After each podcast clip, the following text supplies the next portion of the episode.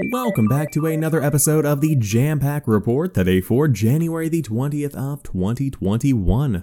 Of course, my name is Samuel Adams, and this is a daily gaming news podcast meant to bring you the hottest news you need to know from around the industry. Hosted on YouTube and podcast services around the world five days a week, it's your one stop shop for everything you need to know. So if you enjoy the show and you like what you see, hit that subscribe button and keep coming back for more. But we have some pretty big news for PlayStation 5 fans that might want to drop that white shell and pick up something a little bit more sleek. It looks like the PlayStation 5 custom faceplate company PlateStation 5 is back in its final form. As reported on by VGC, PlayStation 5 custom faceplate company CMP Shells, better known by its original name, PlateStation5.com, has announced that they are taking orders after shutting down their operation following legal threats from Sony last year. The company is bold in their statements, saying that they are now untouchable. Quote, We didn't know before, now we do. Further, we have not replicated anyone else's proprietary design. Our shells improve upon the original by allowing for more ventilation. We will be able to sell even after the patent is approved. The plates are currently listed at $49.99 and are sent to ship in February.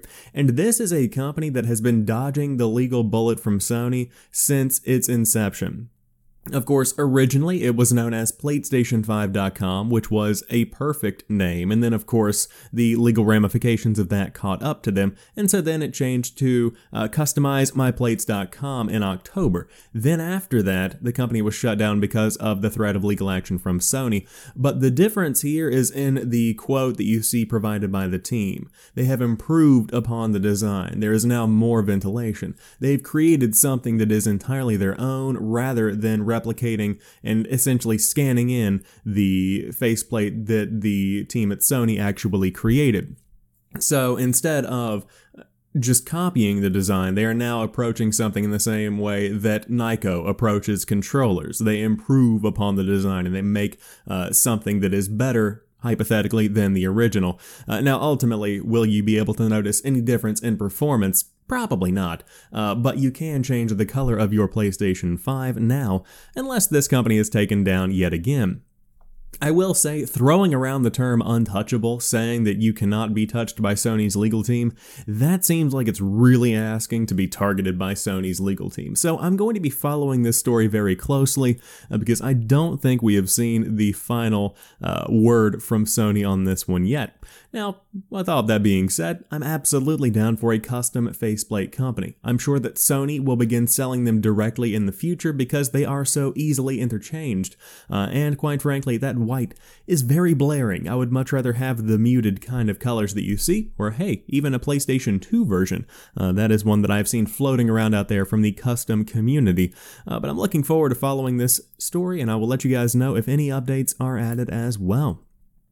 But football is on its way to Fortnite. Football fans will soon be able to rep their favorite teams in Fortnite with a new series of in game cosmetics. 10 variants of male and female outfits will come to the game on January 23rd, with 23 different clubs represented from locations around the world. In addition to these cosmetics, Fortnite's next event is a Pele Cup. Inspired by legendary Brazilian superstar Pele, the event gives players a chance to win Pele's Air Punch emote and kickoff set for free, cosmetics that are also being added to the game, and for high scores in the event that really kill it, they'll have the chance to win a customized signed shirt by Pele. So, if you are a football fan, this one is going to be a fantastic event for you. And I'm sure that online, a lot of people are talking about how this isn't significant, this isn't uh, the Marvel crossover or a DC crossover that people have come to expect uh, from the team at uh, Epic. But ultimately, it's important to remember that the mainline audience isn't necessarily the only audience that Fortnite has. It's an international game, and gaming itself is international. This reminds me of the story last week where the Grefg, still don't know if I'm saying that name correctly, uh, but broke, and I mean smashed, the record for concurrent viewers on Twitch. And many people that aren't Spanish speaking didn't even realize that he was as popular as he was. And so the fact that Epic is branching out, bringing new faces, bringing new skins uh, into the world of Fortnite is something that is going to uh, make the game more multicultural. It's going to uh, tap into the international audience, and it's something that many around the world are going to absolutely appreciate.